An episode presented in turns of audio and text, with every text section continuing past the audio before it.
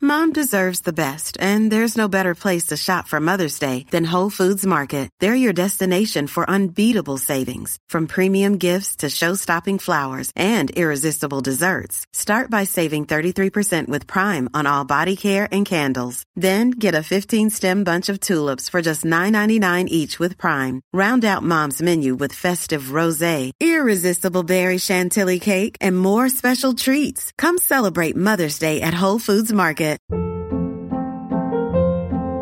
Hold up. What was that? Boring. No flavor. That was as bad as those leftovers you ate all week. Kiki Palmer here, and it's time to say hello to something fresh and guilt-free. Hello Fresh. Jazz up dinner with pecan-crusted chicken or garlic butter shrimp scampi. Now that's music to my mouth. Hello Fresh. Let's get this dinner party started. Discover all the delicious possibilities at hellofresh.com. There's never been a faster or easier way to start your weight loss journey than with PlushCare. PlushCare accepts most insurance plans and gives you online access to board-certified physicians who can prescribe FDA-approved weight loss medications like Wigovi and Zepbound for those who qualify. Take charge of your health and speak with a board-certified physician about a weight loss plan that's right for you. Get started today at plushcare.com slash weight loss. That's plushcare.com slash weight loss. plushcare.com slash weight loss. Hey, Maddie, I was walking down the street the other day and I met someone that knows you from, I don't know, from your past maybe. So Mm-hmm. I don't know. But they were, you know, I was saying, yeah, I know Matt. And they were saying that they, you know, they know you as well. And they said that you're a 10. They said, Maddie, that guy, he's a 10. And, uh, and I Looks- went, looks. really? Well, I, I had, yeah, well, I queried them further. I said, what do you mean a 10? Personality. And they said, 10 on the pH scale because that boy basic.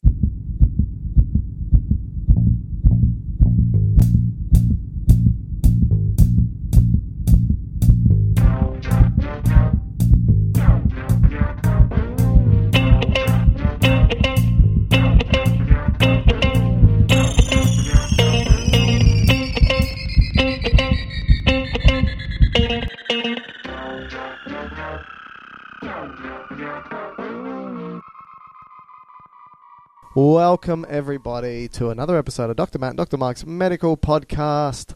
Today, we're going to talk about, you could probably tell from my joke at the beginning, uh, acid and base, and So, is the that the- physiology of acid and base. So is that the That's sca- scale?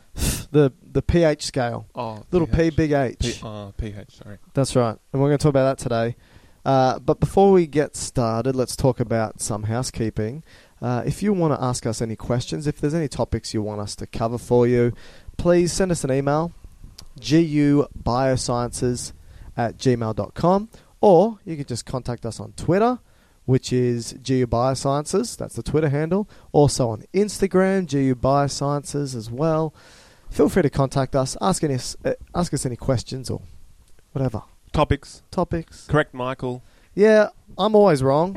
Matt's more wrong than I am. So basically, you listen to a podcast that's just filled with mistakes. All right.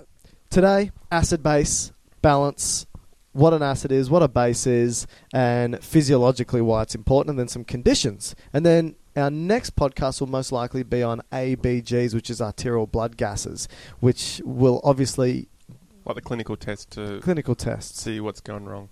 So, shall we start off with defining A few things. a few things? hmm All right. Shall we first define pH? I think start with an acid. Oh, okay. All right. Okay. First thing is everyone needs to be aware of hydrogen ions. Now, remember, an ion is a charged atom or element. And as a lot of you are probably aware, when you look inside of the fluids of your body, you've got intracellular compartments, which is inside the cell, extracellular compartments outside the cell and in the blood. Yep. And if you were to take a sample of a patient's blood, so their plasma, you can actually have a look at the various concentrations of charged atoms and elements. What are some Right. examples of these charged atoms or elements? Uh, so are these electrolytes? These are electrolytes. Right. So this is what you have in your bottle of Gatorade. And I was going to so an electrolyte is basically a salt. What it is is it's a molecule that when placed into water, it disassociates into ions. That's what an electrolyte So it gets a is. charge. It gets a charge. So what are these So does that mean charged- it's neutral beforehand and then it becomes charged? All right, let me give an example. You're right. Salt. normal table salt, which we know is sodium chloride, NaCl. And See how okay. there's no positive or negative there? Mhm. Because the chloride's negatively charged, the sodium's positively charged, together they balance each other out. Yet when you put salt in water, they disassociate and you get sodium ion, which is Na, plus, and chloride ion, which is Cl negative. So Wonderful. basically, our blood and our fluids are filled with these types of salts. Okay. Wh- So apart from sodium and chloride, what are some other examples, Matty? Uh, potassium Potassium, yeah, that's K. K Plus? Okay. Yeah. So it's if it's a cation, Yep. it's um, a plus charge. So Do you know how to remember that? This is how I tell my students how to remember cation versus anion. If you like Cat- cats, cats are always positive. maybe. Well, if you like cats, that's a that's a positive. Is it? I'm allergic to cats, so I hate it. So in actual fact, it's really difficult for me to remember. But cations, positively Why do you charged. hate cats? I'm allergic to them. I don't hate What them. happens to you? I puff up. okay. Uh, breathing becomes difficult. All right. And I Maybe we, can add, asphyxiate. we- maybe we can add that later to I what. collapse onto the floor, holding my throat. okay, that's Yeah. enough. That's enough. Okay, okay. All right. So I usually remember it by cations has a T in it, which Mm. is like a plus sign. No, it's not. That's how I do it. It's more like a cross. All right. Cross T. Plus. All right. So other cations within the Oh, body. sorry. So we've got sodium is a, probably the most abundant. Most abundant outside the cell. Okay, we've got potassium, which is the most abundant in the cell. Is Yep. that right? Um, we've also got calcium. Yep. Uh, which is mainly outside the cell. Magnesium. So calcium Ca2 plus, magnesium is Mg2 plus. Uh, some negatively charged, so some Mm-hmm. Chloride. anions, Chloride. chloride Cl negative. okay. And Bicarbonate? Bicarbonate. They're the, big, HCO3 they're the big ones, negative. right? They're the major ones. That's right. So okay, so my whole point was we are trying to define an acid and base, and so I had to bring up these first because when you take a patient's blood, you can measure the concentration of these things, and everything needs to be in homeostasis, which is a nice, happy, healthy range. So we never want one value of anything; it's always between a particular range. So for sodium, for example, do you know what the range of sodium should be in your blood? Well, let's just pause for one second. Hmm. And acid is just referring to hydrogen, right? I'm going to get to that. Okay. but before we get to the ranges, Yeah. are w- are we fair by saying an acid is a substance that donates the hydrogen? It's going to get to that too. oh, sorry, my bad. There's a whole setup that I'm working Ooh, through. okay. So you just got to trust me. Couldn't see your brain ticking over. All right, so uh, what was your question? Sodium in water. Mm. What's the sodium Oh, in concentration your blood? within your blood in plasma? your blood. So if I took a vial of blood out and they did the biochemistry on it, hmm um, it would come back if it was in normal range, approximately 135 to 145 millimolar Okay. per liter. Millimol. So mi- you don't have to say per liter if you say millimolar, but you can say millimoles per liter. Can't you have like deciliters? Say that again. Isn't it? Can't you also get what? per hundred mils? Isn't there some measurements per hundred? mils? Deciliter. Yeah. Yeah. So yep. So you can so you can have deciliters or mil- or millimoles per liter. But if you say millimolar, that is per liter. All Oh, right. So, So- millimole. Yeah, so or you could say milli equivalents. Now, basically, uh, what we're referring to when we say molar is it's basically a concentration. And Okay. at the moment, you probably don't really need to be aware of what that concentration means. It's how many moles per liter of a solution, and one mole is what we call Avogadro's number, which is 6.022 times 10 to the 23 atoms. I thought it was just a, an animal, like a mammal. It is, That like lives the naked underground. mole rat, which is your spirit animal, isn't it? That was my nickname. the naked mole rat. so, so uh, the concentration of sodium inside blood, uh, your blood plasma is 135 to 145 millimolar. Okay. All right. All right. So, what's the concentration of potassium, for example, in your blood plasma? So this is outside the cells. This is outside the cells. 3.5 to 5 millimolar. Okay. Now, hydrogen ions, which again is just another ion, just like sodium, just like potassium. Hydrogen ions, when you measure that, do you know what the concentration of that is in your blood? Ooh, um, It's a it's a it's a very very small number. If you compare it to 145 for sodium and 4 for example millimoles for potassium, Hydrogen ion concentration is 0.00000001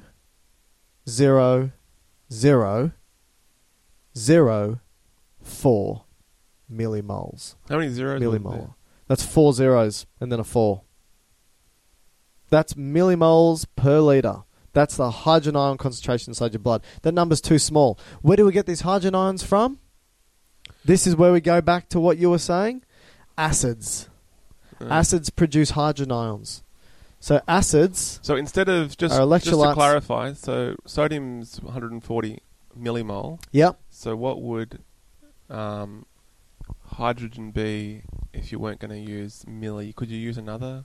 Yeah, so okay. So we need to be aware that when we do calculations and we start off with molar, Mhm. that's that's a big that's a big number. A molar is uh, concentration and then something can be millimolar and then something can be micromolar and then something can be nanomolar. Right. And what's the difference? Well, if I had one molar of something and I wanted to find out what it was in millimoles, Mm. millimolar, then it's a thousand times different. So you've got to move that decimal place three Three. places. Three. So one molar is going to be 1,000 millimolars. I've just moved the decimal place Okay. to the right Three. three places. So So, three now I've got zeros. three zeros there. Mhm. If I want to find out what a thousand millimolars is with micromolar, Mm. because it's even smaller, well, there's going to be more of them there. You move it another three decimal places, so you have Six. Six. six, one million. So Okay. you now have one million micromolar, and you can keep moving it that way. You can go in the opposite direction too. And so then you go to nano, which is nine. Nine zeros. And so then you'd be, if you wanted to be accurate, you could say that the concentration of hydrogen ions is, f- let's say, ballpark 40 nanomolar. That's right. You reckon we'll confuse people yet? Yeah, probably. All right, back to basics. Back to basics is this. If I have, if I measure in a patient's blood 140 millimolar of sodium ions Mm. in the blood serum, that's millimolar. We can play around with that and we can express it as molar, right? Or we could express it as micromolar or nanomolar. You just got to change the decimal places. So if I've got 140 millimolar and I want to find out what it is in molar, well, molar is a larger measure of units. So you'll move the decimal place to the left Three. three places. One, two, three, which means Point- the sodium ion concentration in the blood plasma is 0.14 molar. Okay. And you can move in the opposite direction, which means you'll have 140,000 micromolar concentration. It's all the same thing. It's uh, Okay. it's all the same thing. You just use in different units of measurement. It may be boring. It may be quite difficult to get your head wrapped around, but it's really important clinically, especially with hydrogen ion concentration. All right, so we've got a pretty well established sodium concentration that we'll use in our blood charts Yep. and potassium. Yep. But now you've given me this very minuscule hydrogen number, Yes. which is got um, seven zeros after the decimal place. Yep. Uh, four. Is That's that right? Yep. If you're Okay. measuring it in molar, Yeah.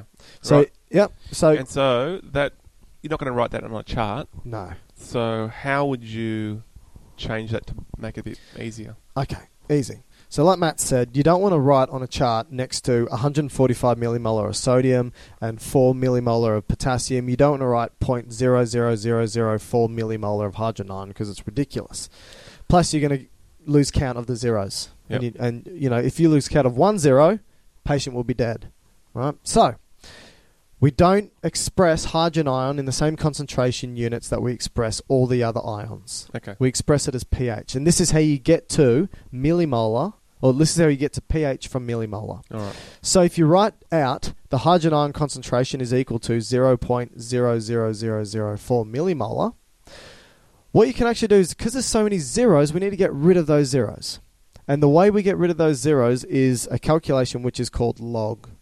Now the log of something is to the power of 10, which means if I the log of 10 is 1 because there's one zero there. The log of 100 is 2 because there's two zeros there. Log of 3 uh, and so uh, and 1000 is 3. Does that make sense? I think so, yeah. Okay, so if I were to log 0.00004 for millimolar, what I'd end up getting is a number which is negative 7.4. Mm. Okay? That's just if you put it in your calculator. Don't stress out really about what that truly means. But all the log does is it calculates how many zeros there are. Right. Okay. Now, if we were to calculate it from molar, there's seven zeros and a four. Hence, and because you're moving in the backwards direction to calculate it, it's negative 7.4. Okay. Does that make sense? Yeah. Now I've got the log of hydrogen ions is negative 7.4. You don't want to write that down either. You don't want to have to write on a chart log hydrogen ions equals 7.4, negative 7.4. Right. We've got to get rid of that negative because it doesn't mean much. Yep. So then you do the negative log of it. Okay. So if you do the negative log, then you get rid of the negative you get seven point four. and you get 7.4. But you don't want to write negative log of hydrogen ions because, again, that's ridiculous. The negative log can also be written as the power of something. So, negative log is equivalent to the power to something. So, the power of hydrogen ions is 7.4. The shorthand of power of hydrogen ions could be written as pH.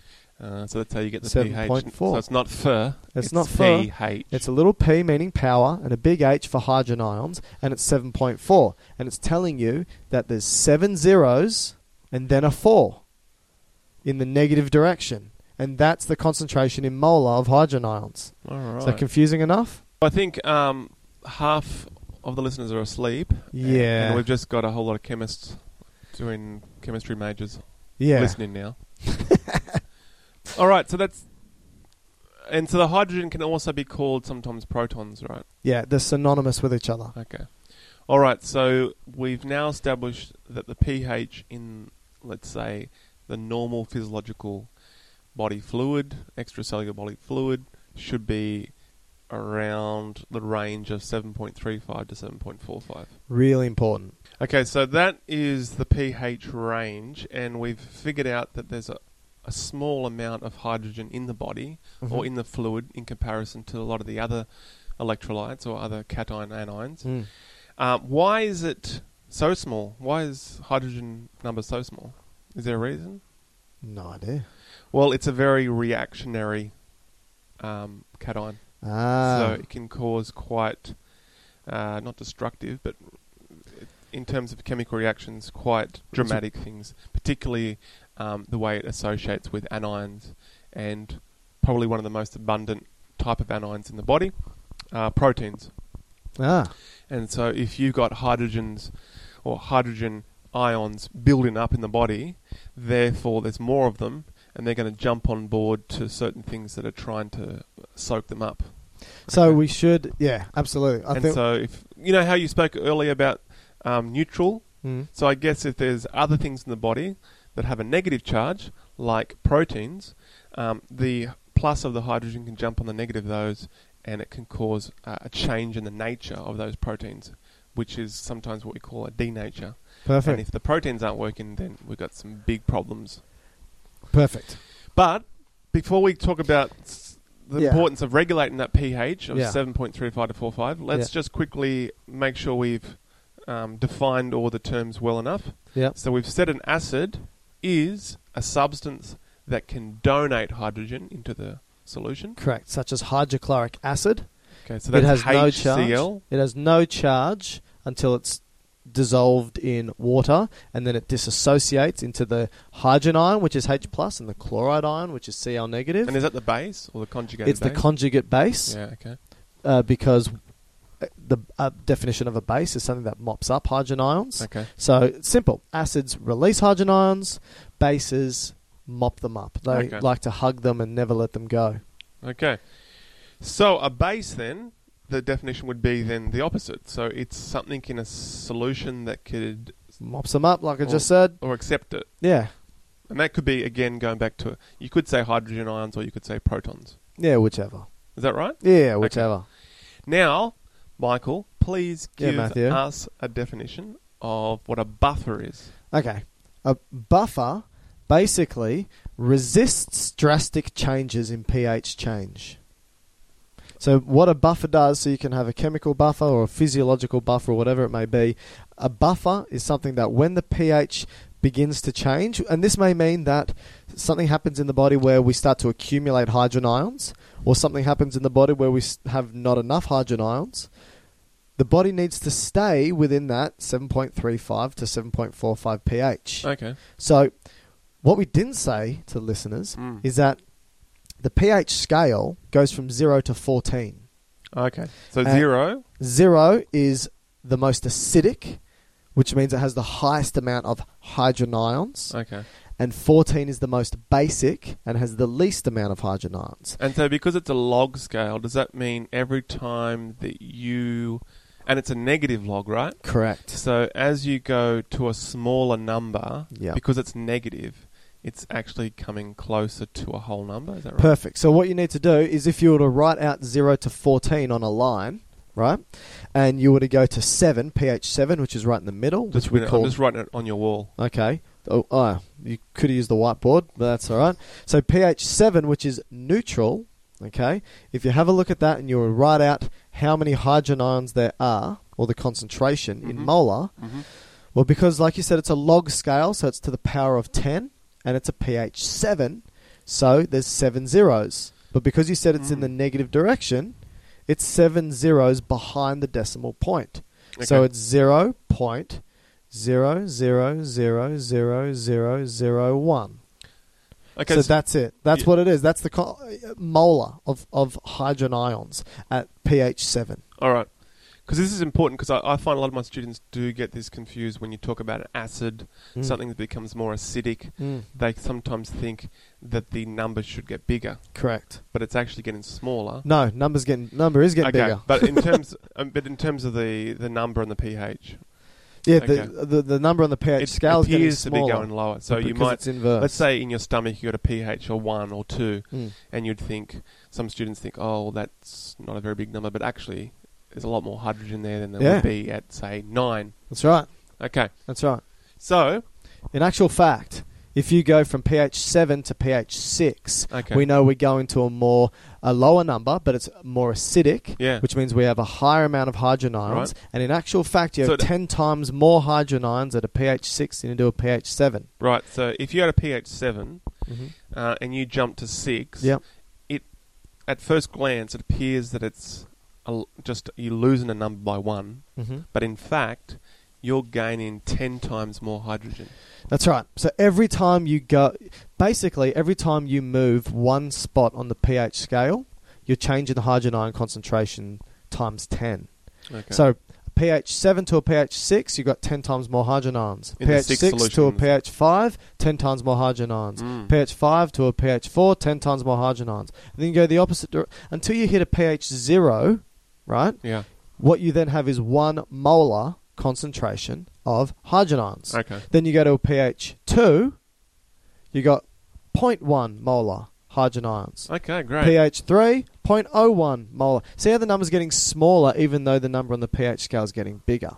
Mm. Until you get all the way to 14, a pH 14, this is the concentration in molar of hydrogen ions. It's 0.000000000000001 molar.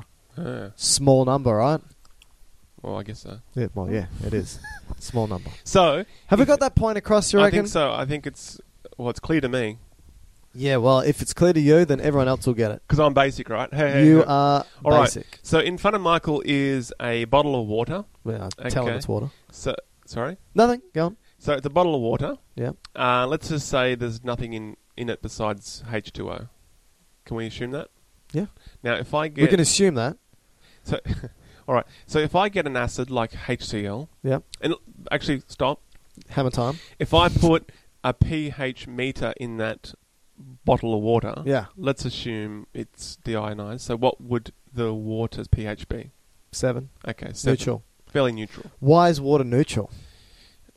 Uh, is this Yeah. just a deep philosophical question? No, no, it's Oh. not. It's actually a chemistry based question. if you write out water, uh, H2O. H2O. hydrogen, uh, and which are two, and one oxygen. Wow. No, it looks like Matt finished grade eight.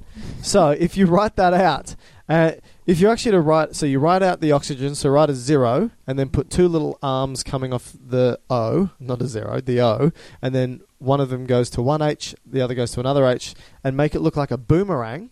That's what water looks like as a molecule. Two H's and an O, So o- oxygen's essentially a strain then. Oh, Yeah. sorry, water is a strain basically. because it's Yeah. a boomerang. Yeah. Uh, Oh, wow. If you if you want to be a nationalist. So, the hydrogen ion, those two hydrogen ions have partial positive charges, Mm-hmm. and the oxygen has partial negative charges. Now, what that means is, what you'll find is that water, the negative O, is going to attract other hydrogen ions from other water molecules Okay. and the positive H's are going to attract other uh, uh, oxygen from other water molecules, and they Alright. uh, Just basically join each other. they yeah they bind each other up. So you've got this equal amount of hydrogen being released and being attracted and being released and being attracted. And that just gives you the kind of the state of water. It gives you the state of water. So whether it's vapor, whether it's a solid, whether it's a fluid. Yep. And if you th- yeah, so basically right. All right. So back to your water.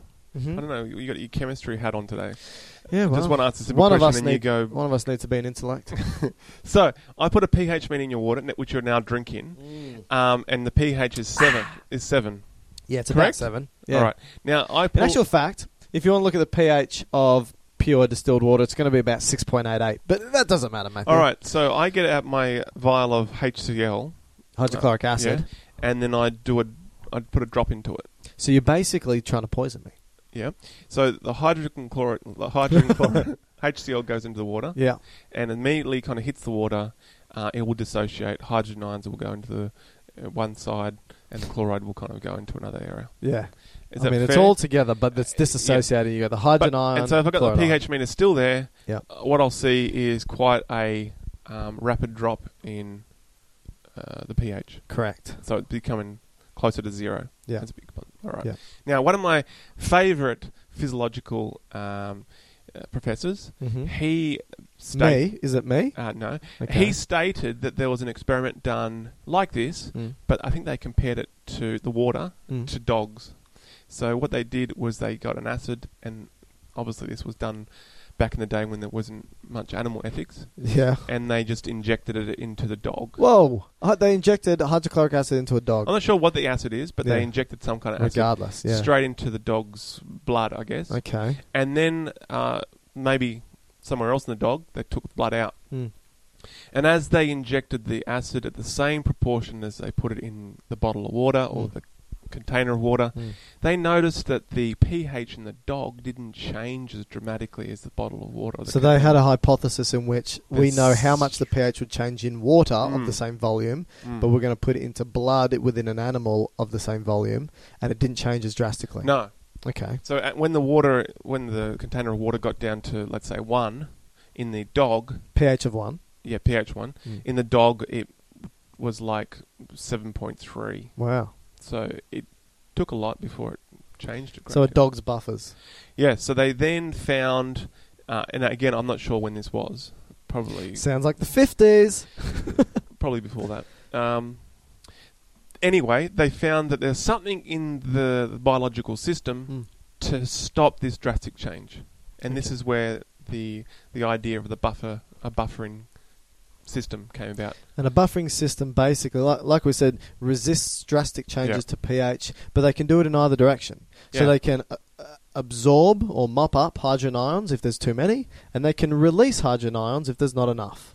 Yep. That's basically the premise, right? Yep. And there's many different types of these buffering systems throughout the body. Hmm. Yeah. So it's kind of like Why do we need them first? So, uh, like, like It's kind of like well, use another na- analogy from the same professor. He said it's kind of like um, his father, let's say, when he was starting to earn money.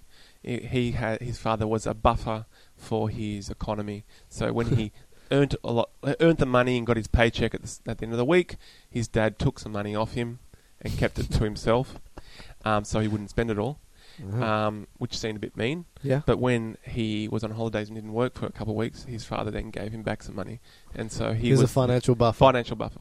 So Okay. to resist too much dra- drastic change. Well, there you go. Makes sense. yeah, that makes sense. All right.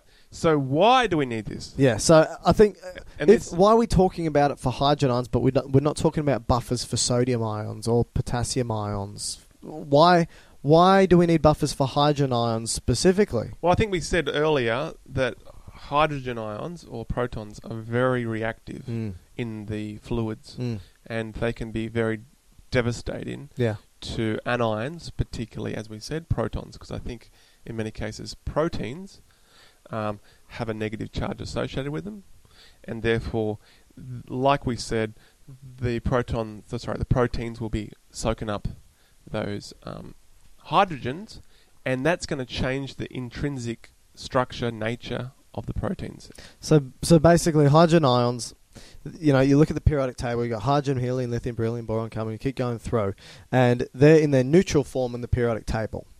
But what you're going to find is physiologically, or often within the environment, they're not always in this neutral form. Hydrogen, when it's within the body within a solution, is often H plus, Okay. which means it's deficient of an electron, and it wants to be happy, it wants to be healthy, it wants to be whole, and to be whole, it needs to get that electron to be neutral again. okay. So it will do anything it possibly can to get that electron.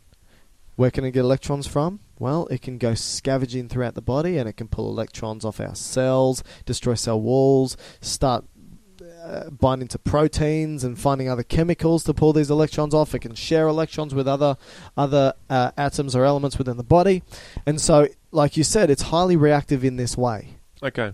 And so the body needs to sort of mitigate this process because if this happens uh, too much, then like you said, it's going to it's going to start pulling these electrons off proteins, and Yep. proteins do pretty much everything in the body. Yeah. Right. And can so- you give me some examples of important so proteins are enzymes, for example. All right. So So enzymes help us uh, increase the speed of certain reactions Reactions, right. and help these reactions take place. okay. Now, these enzymes will only function within the pH, well, depending on where we're looking at Right, within the yeah, body, yeah, yeah. will only function at a pH between 7.35, 7.45. Mhm.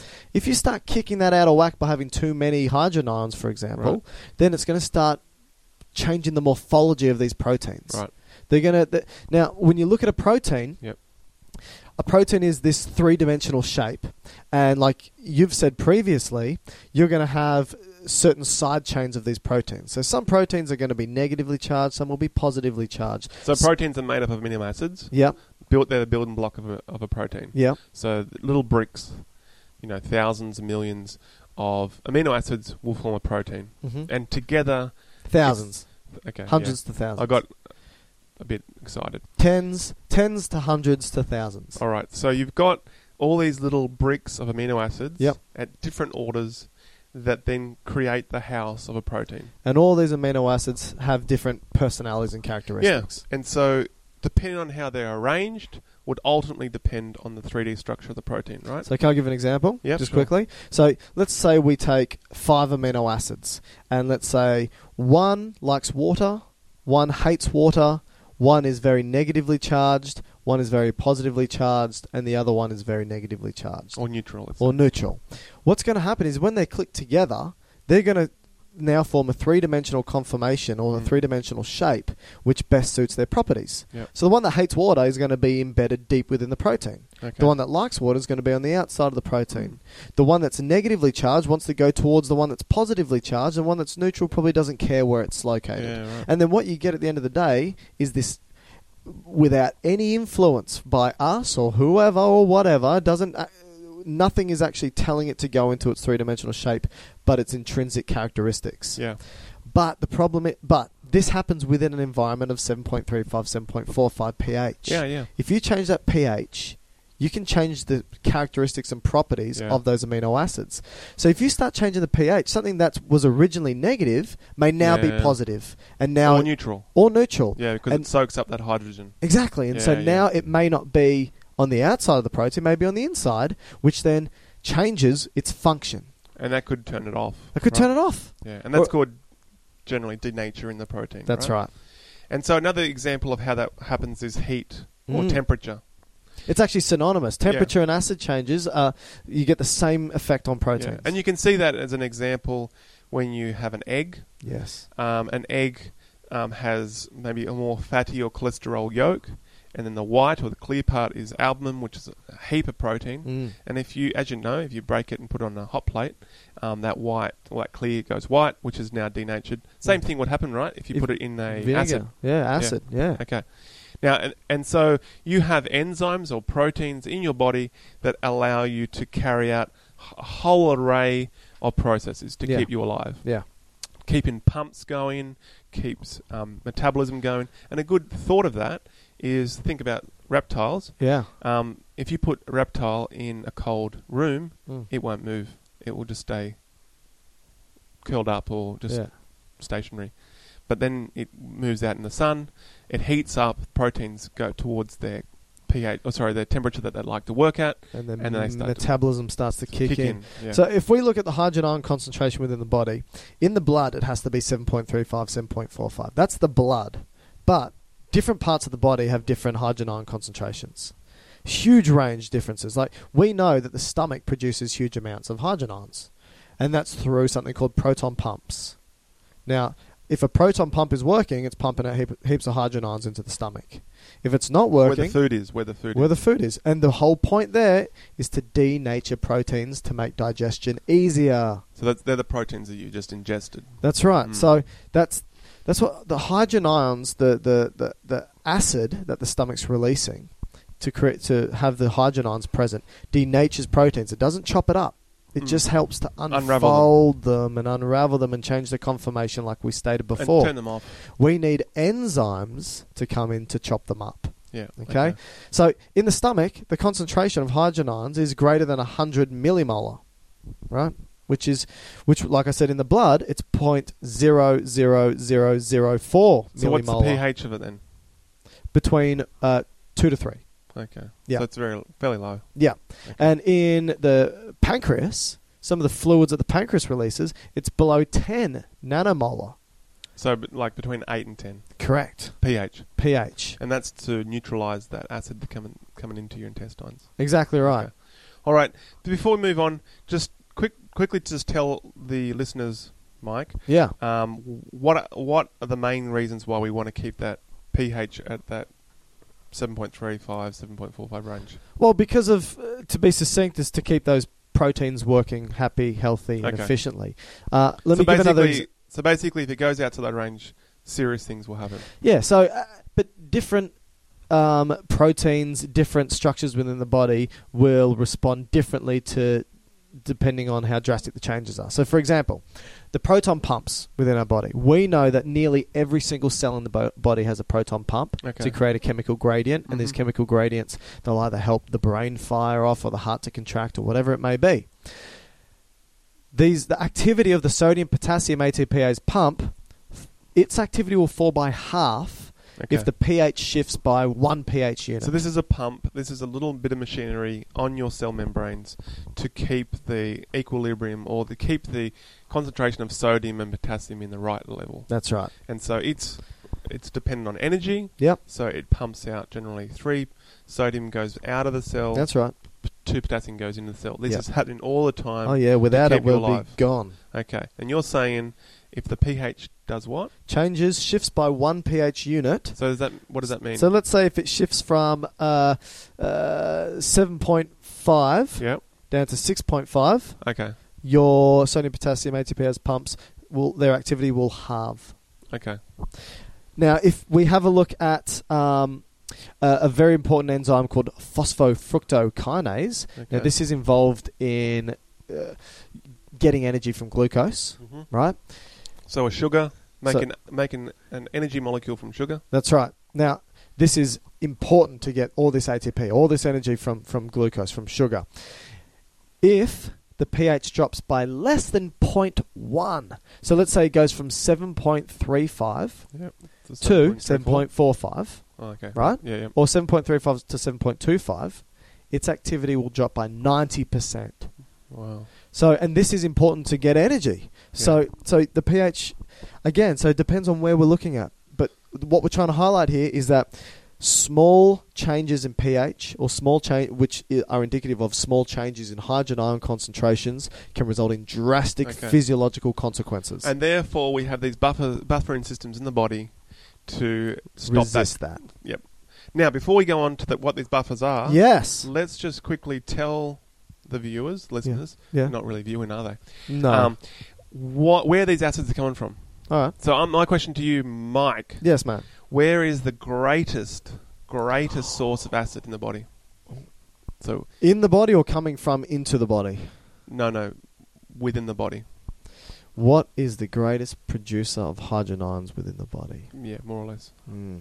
I would say carbon dioxide. Wonderful. Excellent. That's weird though. Like from the So, outset. CO2, yeah. so carbon and two oxygen. Hmm. How does that produce hydrogen ion? All right. There's no H there. So, first of all, it's just, maths. just, Matt. Maths. just tell everyone, firstly, Yeah. um, where ca- carbon dioxide comes from. Okay. Your you take a breath in, you bring in oxygen. That oxygen jumps into your blood and that oxygen travels to all the tissues of your body. Yep. The oxygen gets taken into the cells, Yep. gets taken to the mitochondria. With The mitochondria will use that oxygen and a little bit of other stuff, so glucose for example. Well, You basically make that sound like not important. well, Uh, it's with, pretty a- with a important. bit of it, with a bit of this glucose. So, glucose plus oxygen Thank you. gives you 32 to 34 ATP molecules. Okay. but with the byproduct of carbon dioxide. Okay. So that's the exhaust fume. Basically, yeah. So they're like your little production plants. So now we've produced carbon dioxide, which then goes back into the blood. Yeah. And so carbon dioxide, which I read this morning, is actually considered kind of a, a volatile acid. Yeah, So- absolutely. So when you put CO2 as this volatile acid uh, or gas almost Mm. into your out of your cell, Yeah, the first thing it's probably going to hit is what's sixty-ish percent of your body. for me, muscle, Okay. water. Water, yeah. Yeah. So that's again that boomerang. Yeah, So when you chuck CO2 with that boomerang, H2O, it's going to give you this long thing called H2CO3. That's which carbonic is acid. Carbonic acid. but carbonic acid, Mm. it's in the name, acid. What does that tell you that carbonic acid is going to do since it's an acid? H2CO3. Yeah, so it's that- an it- acid. So then, yeah, okay, Mike, I'll get it. It's going to be able to donate those hydrogen ions or protons. So, So H+. H2CO3 will donate a hydrogen ion. So H plus, So you minus one H from H2CO3. Yep. What are we going to have? or just take it one H off, so we just HCO3. But And it- because we've taken a H off and taken a positive with it, Yep. we're left with a, negative, negative. with a HCO3. So it's HCO3 negative. So that's the anion, right? That's the anion. So carbon dioxide, CO2, plus water, H2O. You just do the maths, you add them together, gives you H2CO3. So that's how you get your acid. Yeah, that's carbonic acid. It hates itself because it's an acid, so it splits itself apart. It releases a hydrogen ion, and now you get H plus with HCO3 negative. Okay. So the H plus is that proton, the hydrogen ion that does all the damage, Yep. and the HCO3 negative is what we call the conjugate base, and that's known as Bicarbonate. bicarbonate. All right. Very important physiologically. So the take-home message here is the greatest source of acids in your body is actually through metabolism and the production of CO2. Correct? Correct. And so when you are bumping up your metabolic rate or you know or need to produce more ATP like Mm. exercising Mm. you're going to be, be producing heaps more CO2 Yeah. therefore you're going to in theory kind of go more acidic Yeah. therefore you need to get rid of that pretty quickly Yep. otherwise you as we said you're going to die Preach it, Maddie. so, therefore, you need to get rid of it. Yes. So, I mean, as you all know, what happens when you exercise? One of the first things that happen, you breathe quicker. That's right. Okay, but let's pause there Pause. because I just want to talk about some other ways of getting acid into your body. Okay. So that wasn't kind of an intrinsic way of getting acid. Mhm. There are still other extrinsic methods. Mm-hmm. So, like you ingest certain foods that will have capabilities of producing acid. Can we preface this part of the conversation by saying that we're not talking about specifically eating or drinking acidic or basic foods yeah. because that does not change the pH of your blood. However, if you ingest more proteins, for example, And types of proteins. certain types of proteins, that So- can produce more hydrogen ions. Yep. So I believe Don't drink alkali water is basically what I'm saying because what it's not going to have any effect. By the Okay. time it hits your stomach, you got like I said a pH huge of one- concentration. One, two, three. Yeah. All right. So I, I read just recently also that um, I think animal proteins uh, give you a greater propensity of producing more acetics. Why? Uh, I think it's just the amino acids in the proteins. So, um, for ins- for instance, the amino acid uh, cysteine um, has sulfur in it, and so that has the propensity to produce the acid sulfuric acid. Yep. Okay. Then you have uh, phosphates. Yep. Okay, and so this is not so much. Well, I guess phospholipids. Yeah. So cell membranes. So whether it's plants or animals, phospholipids can be broken down into phosphoric acid. Mm-hmm. Um, we've already spoken about hydrochloric acid. Um, another one. This is, these two are probably more intrinsic, so like happen within the body, like CO two. Um, we have something if you exercise really vigorously Yes. uh, and you don't get enough oxygen down to your cells, we go into a, what we call an anaerobic phase of metabolism, what do we produce? and we produce lactic acid or Yeah. lactate. yes. right? And so lactic a- acid is it doesn't have the, the the glucose hasn't got the ability to go into the mitochondria. It just happens within the cell cytoplasm, and as a result, less ATP is produced, Yeah. but we produce an acid. Quickly. Fair, We- fair we- to say, Well, yeah, we do produce ATP, but yeah, we a- do, but not a- at the same amount. correct. And the other one, which is more of a pathology, Mm. is well, not always, but generally it's associated with um, going into a different metabolic state where you don't have the abundance of carbohydrates and you go into the use of fats, Mm. and that's called ketogenesis. That's right. Um, that produces acids Beta- like now you say them all because like Beta hydroxybutyrate. Yep. Uh, acetoacetate. Acetic acid. acetone. And acetone. Yeah. And so that c- can be just in through normal diets or lack of carbohydrate in, in intake. So I think if you do it Or- through normal dietary means, you won't get the acidosis. You won't produce a sufficient amount of hydrogen ions to to change your blood pH. Okay. But if you do it, but if it happens through- Pathologically. pathologically, th- so Most commonly, uh, diabetes, type one diabetics who ei- either aren't managing their insulin yeah. or haven't taken any insulin or don't even know they're a diabetic yet. Yeah. What or happens they have is certain, you know, they're, they're sick, just had surgery, their demand's gone up. because I think it's important that, as we know, we did a podcast talking about um, using Di- we did diabetes. Yeah, but we also spoke about using glucose uh, as an energy source, f- uh, fatty acids, glycerol as an energy source, and proteins as an energy source. That our body is going to be using glucose a lot of the time because that's what our brain wants and needs, and we will also be using fats to a degree and, and Mhm. some proteins. But i- insulin is is that key, is that trigger to tell us to start utilizing glucose, right? So it tells us to bring the glucose into the cells and start metabolizing it. And I think it's also it, it's a anabolic, right? So it, it allows you to store um, fats and so forth easier. And so when you don't have that, you break down fats. So without with zero insulin in the body, Yeah. that's when this ketogenesis really starts to kick in. And then i the take-home point is um, the ketoacidosis i- is an acid-forming state. Yeah. And then so people, let's say, with diabetes ketoacidosis, which is an acronym of DKA, Mhm. can be quite devastating as well because they their pH will drop, okay, go towards um, the zero side, and they can be really sick. They can Mm. be um, altered levels of consciousness to in a coma Yeah. to dying. So Yeah. pretty serious. So there are the sources of acids. So Yeah. we spoke about what an acid is, what a base is, what a Yeah. buffer is, what's Yeah. important to regulate in pH, Yeah. and where you get the acids from. Yeah. Let's finally finish off because I think we're going to run out of time today to talk about um, how we clinically test it, Mm. which is the ABGs. Let's just quickly talk about what are the different types, very briefly, different types of buffers in the body. Yeah. Okay. So you got So th- probably the best. extracellular and intracellular. It's probably good to state. So within the cell or outside the cell. Mm-hmm. Okay, so let's just quickly knock off proteins. Mm-hmm. So, as we spoke about kind of a bit earlier, proteins are just these complicated arrangements of amino acids. Mm-hmm. Now, in the amino acids, they have these structures. Um, at one end, they've got an amino end, which is what is it, CH3? CH4? Yeah. Ability to, to swing between a 3 and a 4. Mhm. Is that right? Yep. And at the other end, they've got a COOH. Is that right? Yep. okay, with the ability to go um, with the H or without the H. Now, each amino acid will have this, join into their next neighbour, next neighbour, next neighbour, next neighbour. Now, that means depending on what type of amino acid there are, and there, I believe there's 20, is that right, Michael? Yeah.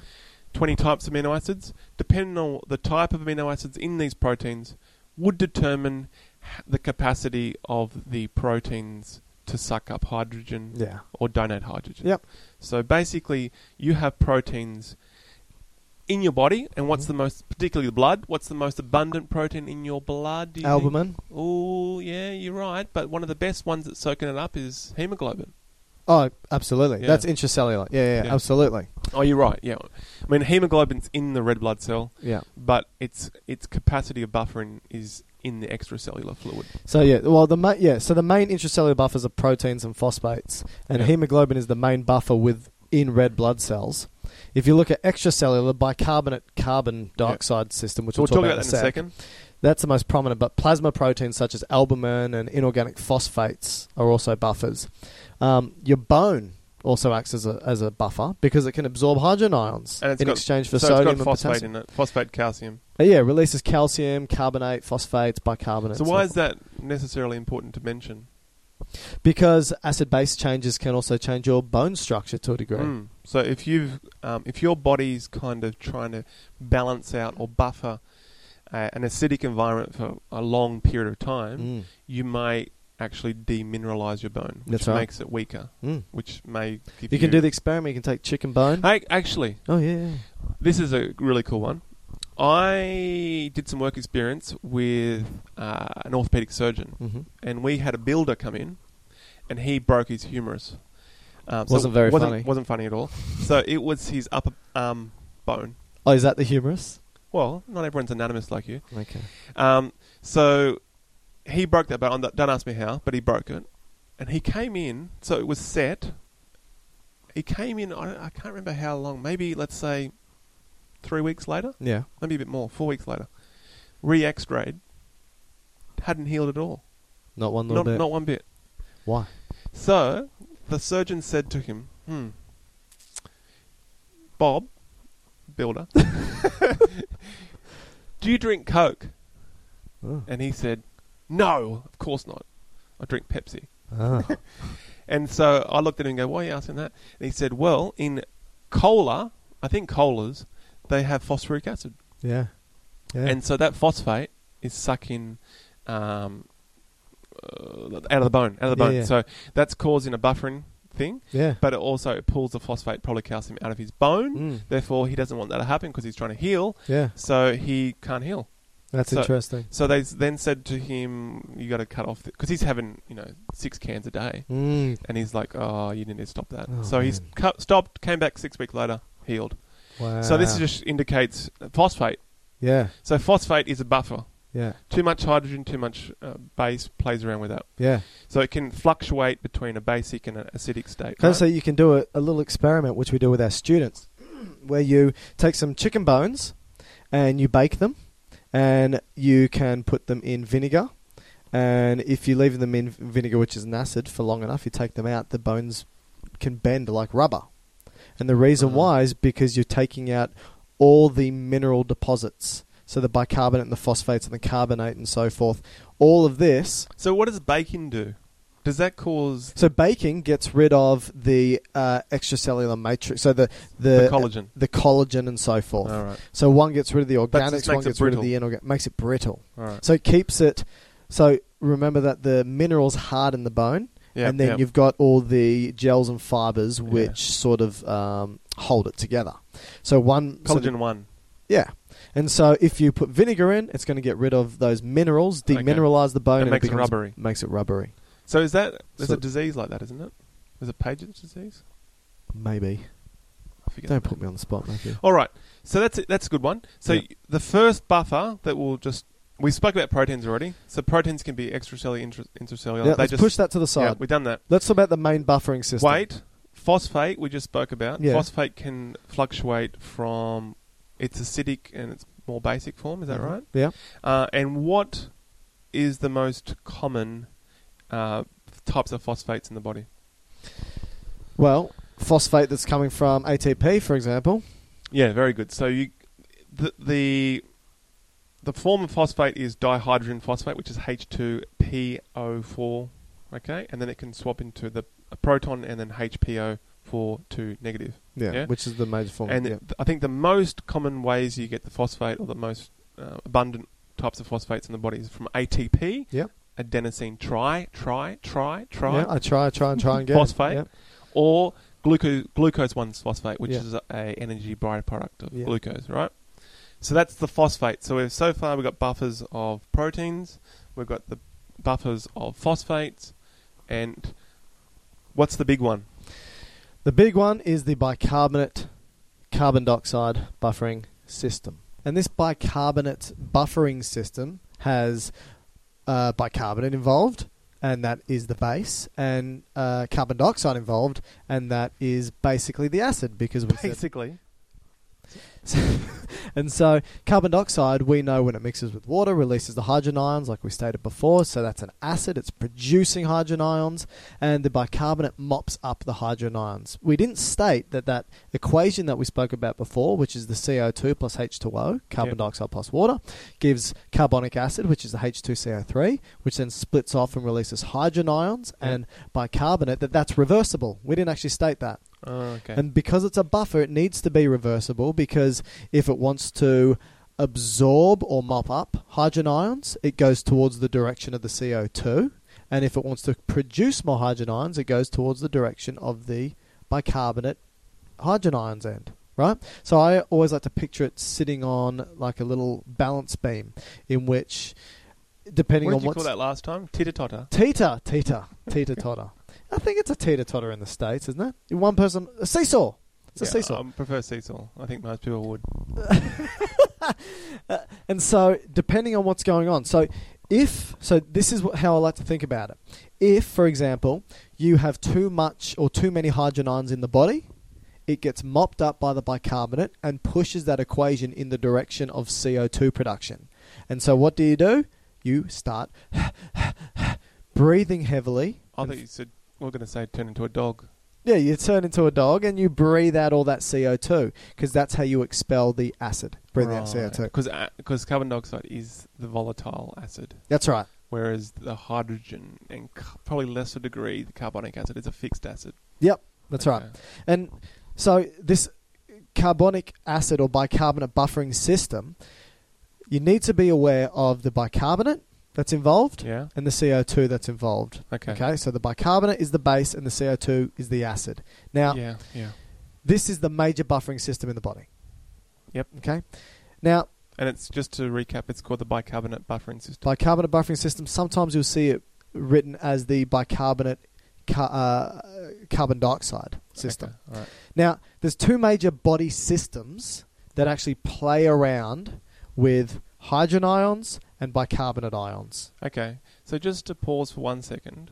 which we've done many times because you like to I always interrupt. like pausing. God, Um, so, am I uh, safe to assume maybe That- not. that when your body is in this constant dynamic state of Yeah. going between slightly Teeter tottering. teeter-tottering, um, depending on what you're eating, consuming, and p- depending on what your body's doing metabolic- metabolically, metabolically, yeah, Metabolically. and also uh, if there's disease states, etc., how much you exercise, and all this kind of stuff All this stuff. is determining, you know, if your what buffering systems are working.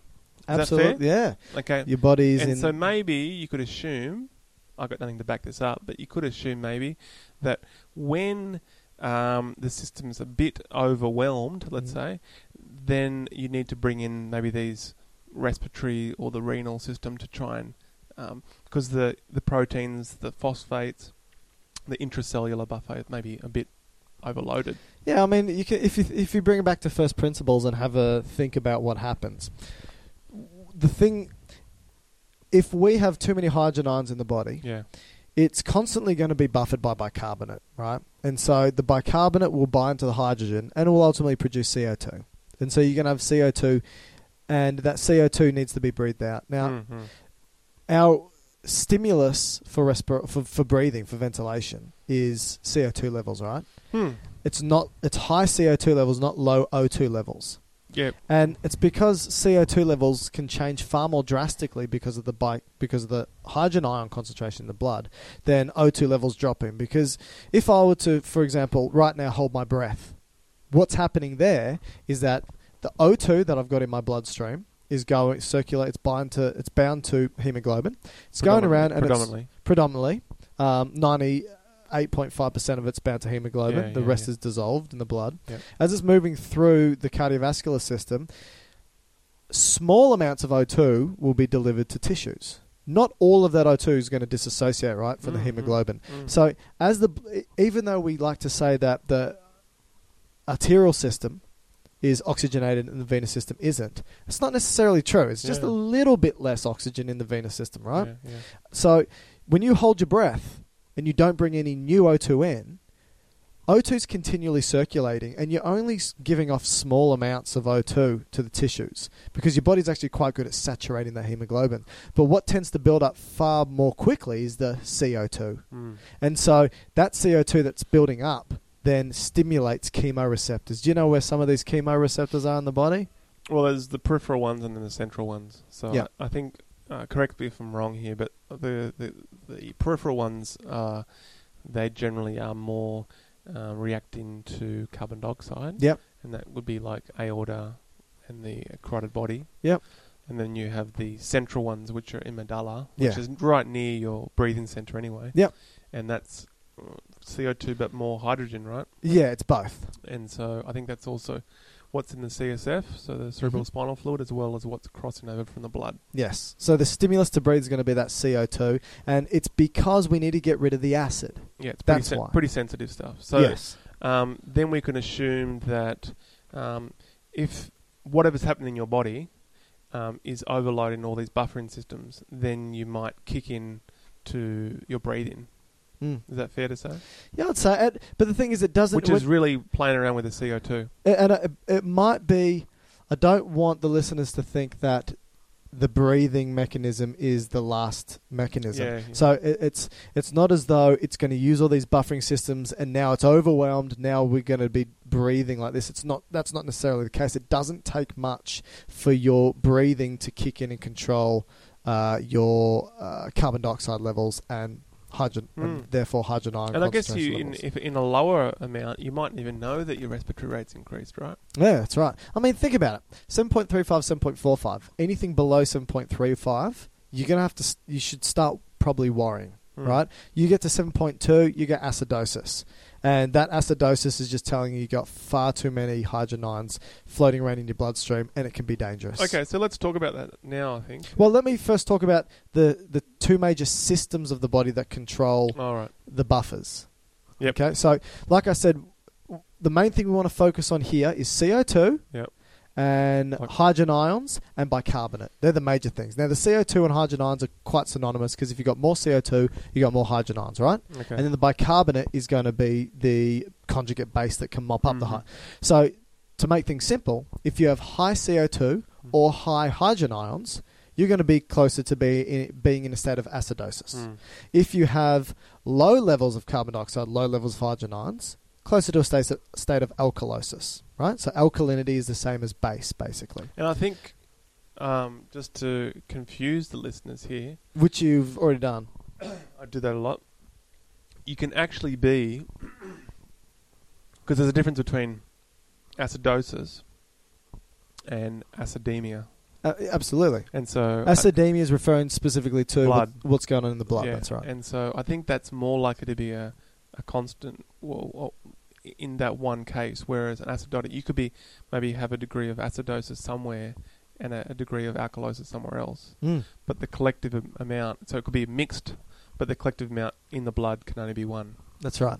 And and And so when we're doing an ABG, which we'll do next Podcast, podcast, yeah. we're actually looking at what that state is. So Yeah. if you've got an acidosis, that's in your blood, so it's more like anemia, really, right? Mm. Or uh, alkalosis or anemia, and whether it's which you're going to talk about now is it's coming from the respiratory or yeah. So so if you're looking at uh, basically if you're looking at the hydrogen ions going up and the carbon dioxide going up, acidosis, like I said. If they go too low, it's going to be alkalosis. When you look at the bicarbonate, if the bicarbonate goes too high, alkalosis, because the base is going up, or if the bicarbonate goes too low, acidosis. So that's important for the listeners to be aware of because basically, So there's really only four states if out of whack.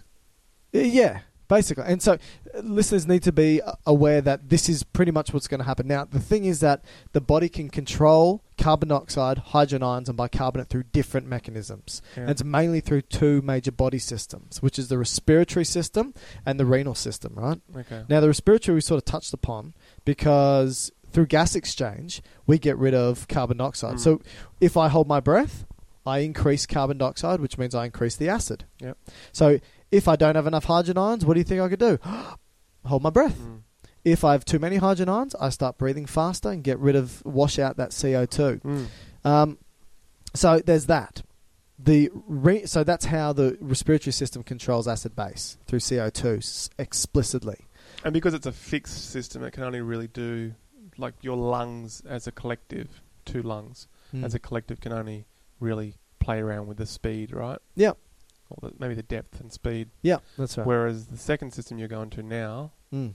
can probably fine tune it a bit more. Yeah, uh, we often say that the respiratory system is an acute means, short-term means for changing blood pH. So what does that mean? Like minutes, minutes, like really seconds, minutes, Seconds. second minutes, hours, yeah. playing around with the acute level. Oh yeah. Yeah. Whereas now moving down to the kidney, Which we is- haven't stated. The renal system is now the second system that can control blood pH. and that's both levels of hydrogen and bicarbonate. Yeah. So we know from our previous podcasts, we spoke about where hydrogen ions can get reabsorbed and excreted, for example, Hmm. in the kidneys, uh, and where this happens for bicarbonate. Yeah. And so basically, when we look at the renal system, we stated that at the proximal convoluted tubule, that's where we reabsorb, so that means throw back into our body, back into our blood, 85% of the filtered bicarbonate. Mm-hmm. And so we spoke about carbonic anhydrase inhibitors, Yeah. right? We spoke about the, as the diuretic. the diuretic, yep, and that it inhibits. So this is like acetazolamide, and this inhibits um, this bicarbonate reabsorption happening at that tubule. So this can. Does that make sense? Yeah, it does. Yeah. Okay. So um, at the distal tubule, we excrete bicarbonate ion, so that's where we pee it out. So we in- so this is how our kidneys can control our blood pH by reabsorbing bicarbonate if we need to become more basic or expelling hydrogen ions. And remember, that's what I spoke about in terms of when I climbed Mount Everest. oh, Um, Less oxygen up there, breathing quicker. As I breathe in more, I'm not only getting more oxygen, but I'm dispelling or getting rid of Mm. CO2. Yes, So if I'm getting rid of my CO2, that more means uh, basic. I'm big, that means I'm actually losing my hydrogen Yes. directly, which makes me more basic. That means my kidneys need to do what? Uh, excrete more bicarbonate. Right, which uh, I did because I kept on had to go to the toilet and pee. Yes, yes.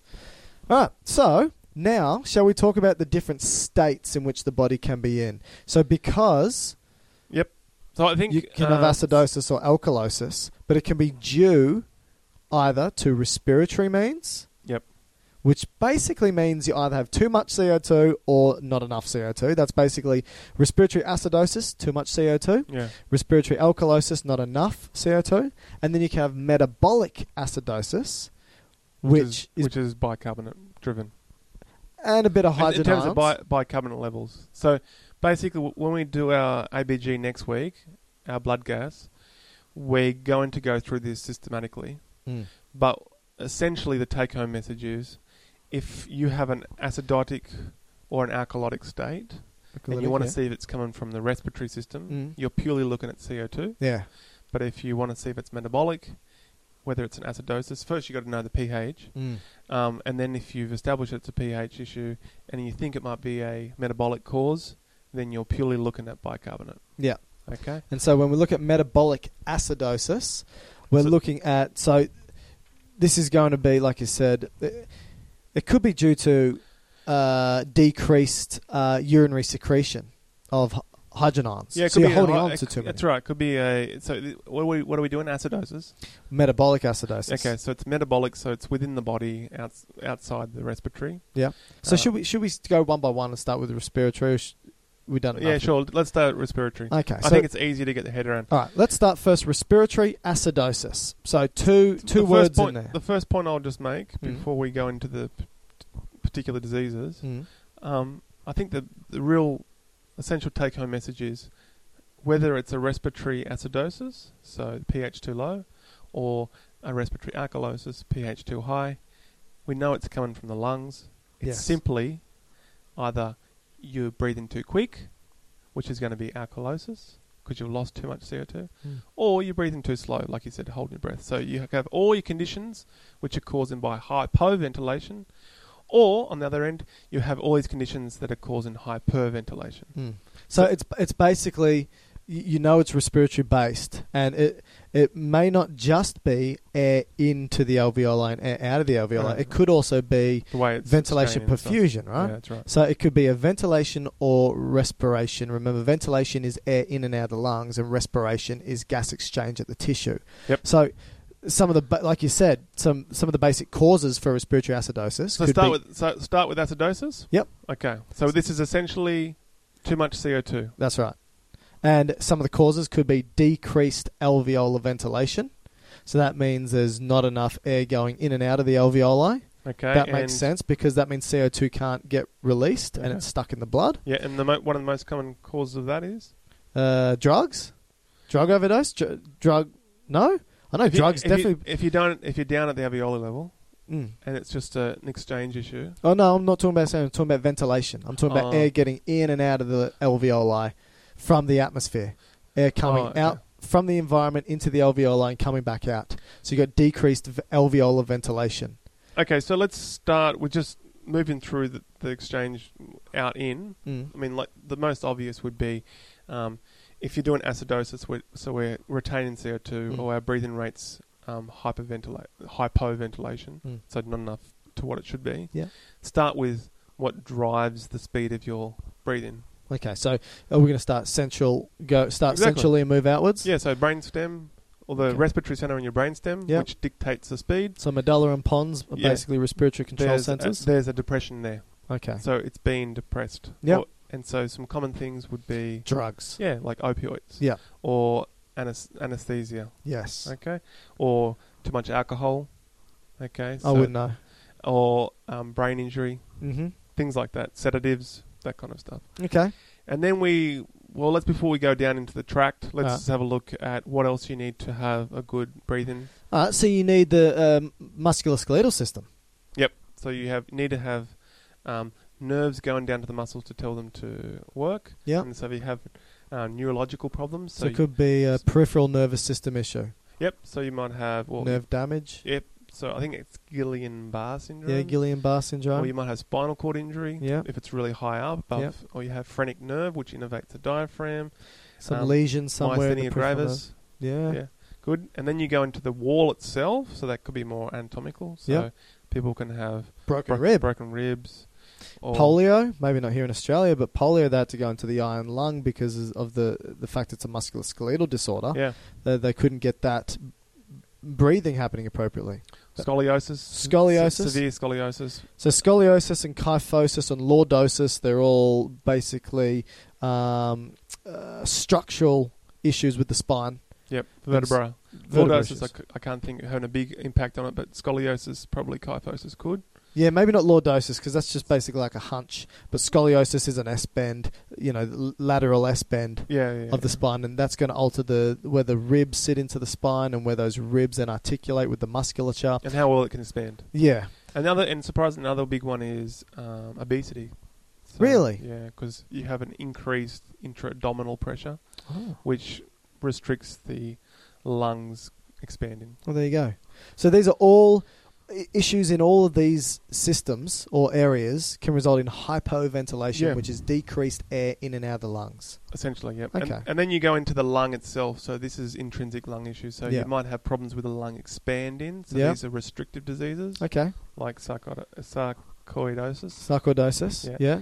And then you go down to what you're saying in terms of patent airways. So this is probably one of the pulmonary most- edema as well. By the way. Yeah, so that's probably gas exchange. Oh yeah, loss we'll of eh? talk about gas that in a exchange. sec. Yeah. And then you go to like chronic obstructive pulmonary diseases. Yes, so that's going to be like asthma, chronic bronchitis, emphysema. These are narrowed or blocked airways, so it could be blocked due to mucus, or it's narrowed like in asthma because the smooth muscles constricting air can't get in and out, or it could be due to emphysema, for example, where the alveoli walls start to disintegrate and you don't have an appropriate surface for gas exchange to occur. Or pneumonia, where you got a lot of you know pus or um, fluid exudate from that infection. And it's important to say that if you do have some sort of pulmonary edema, w- what's happening there is that the increased fluid is at the respiratory membrane, and gases want to move across the thinnest membrane possible. If you've got a fluid there, that's a thicker medium to get through, right?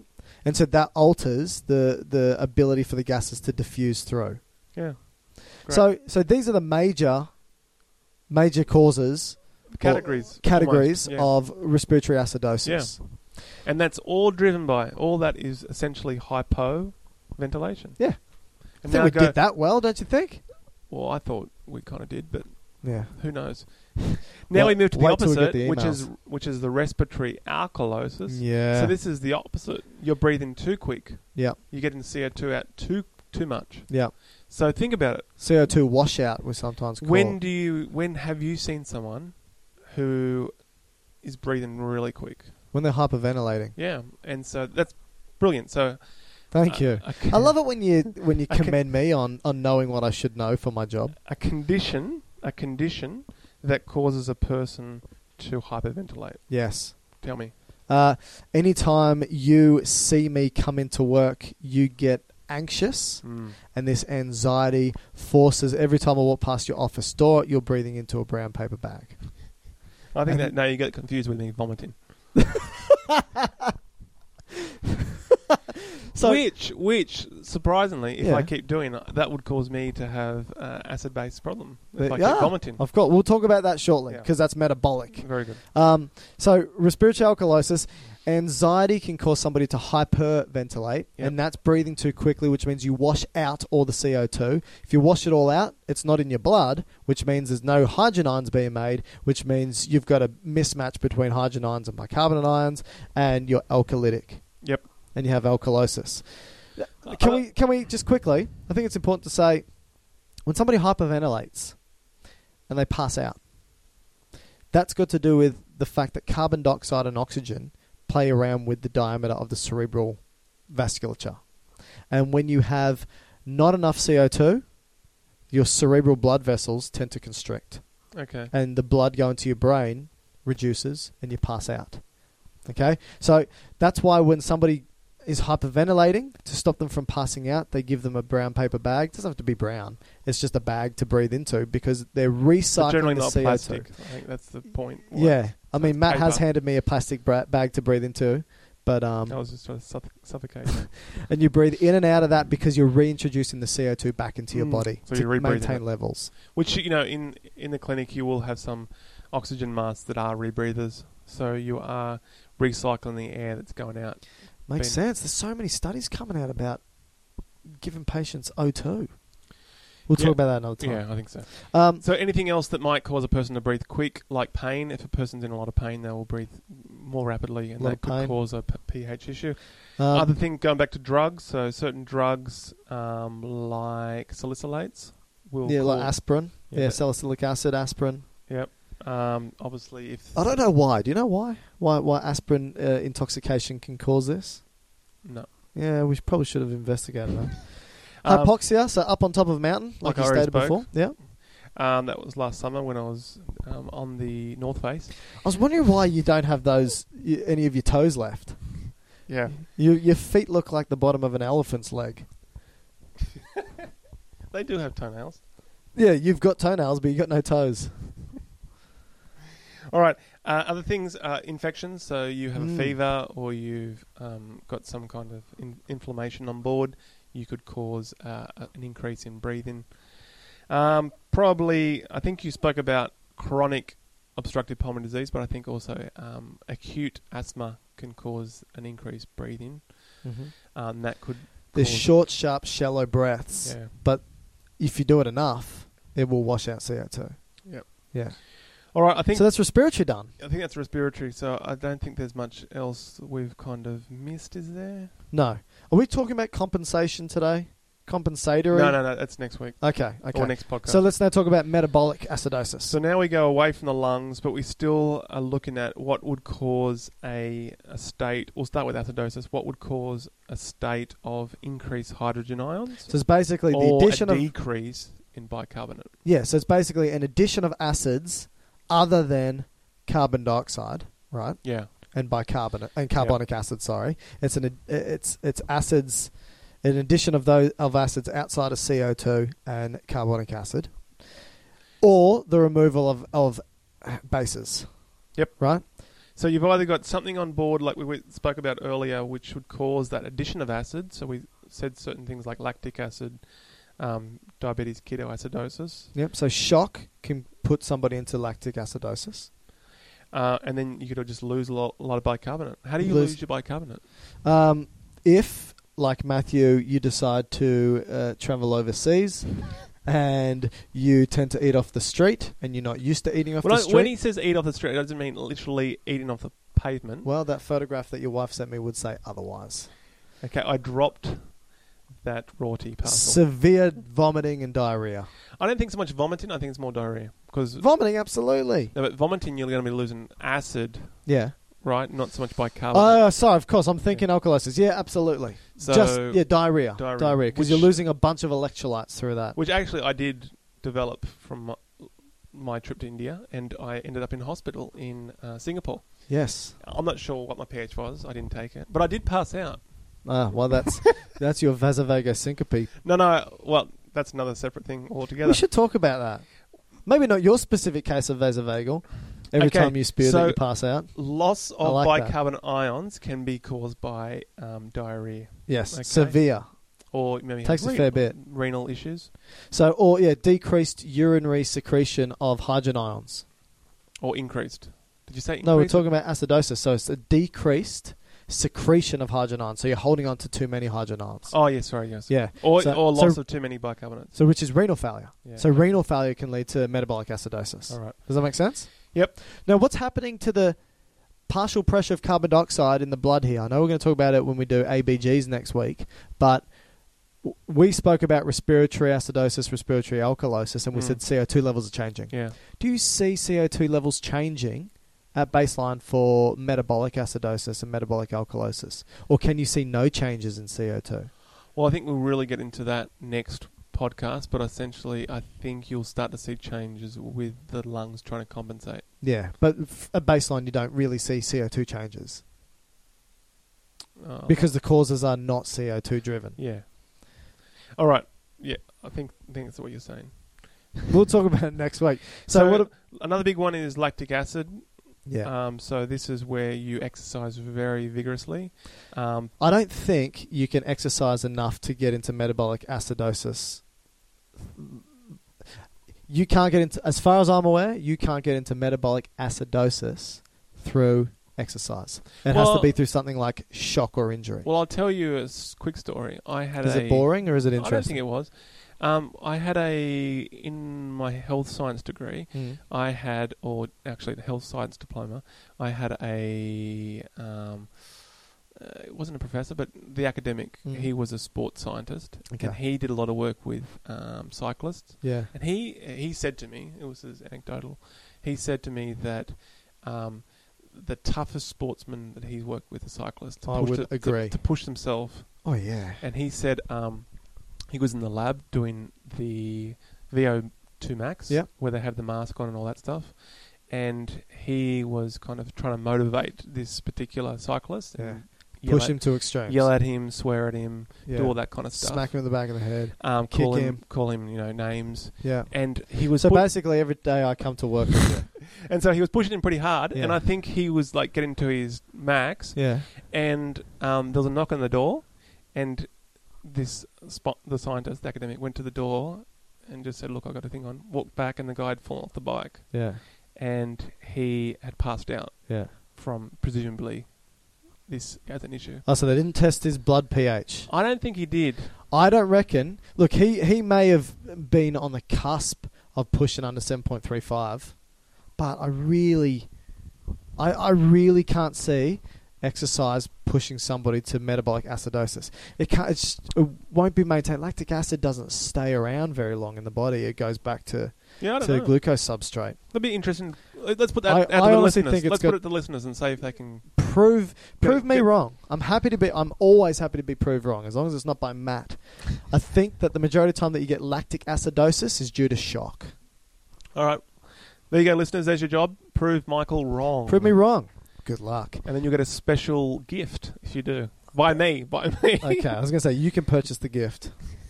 All right. Uh, is it an audio book? Uh, no. Is it a song? Is it a song that you wrote uh, specifically Look, about I'm going to anatomy and keep it as physiology? a. uh, Um, that's, it's still under wraps. Any, anyway, so we've got lactic acid, we've got loss of bicarbonate through my trip to, to India, Yeah. uh, and we've got also ketoacidosis, which we spoke about as maybe in diabetes, but some people may get it if they starve in starvation. yeah. I think you would if you were in the. brink I of think you'll have starving. other issues before you get acidotic. You, you're a skeptic to acidosis. No, no, no, no. Well, no, I, I just think that when you're truly kicking into ketoacidosis, it's got you've got to have zero insulin in the body, right? You've got to have no insulin. If you even have the smallest amount of carbohydrates in, and, a, and a functioning pancreas, you're going to release insulin, and you're not going to be in acidosis. Uh, it- it- As far as I'm aware, I but think isn't also keto ketogenesis also dependent upon how much the liver- ketogenesis, yes, but How not mu- ketoacidosis.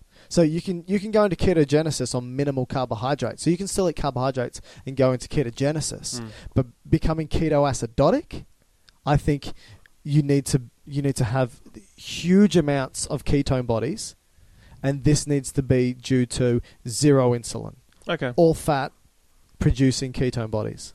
That's All as far. And again, prove me wrong, please, please, please, please, please. I, I may be, I may be partially incorrect there. I think he's going to be. So thanks, listeners. Thanks for proving him wrong.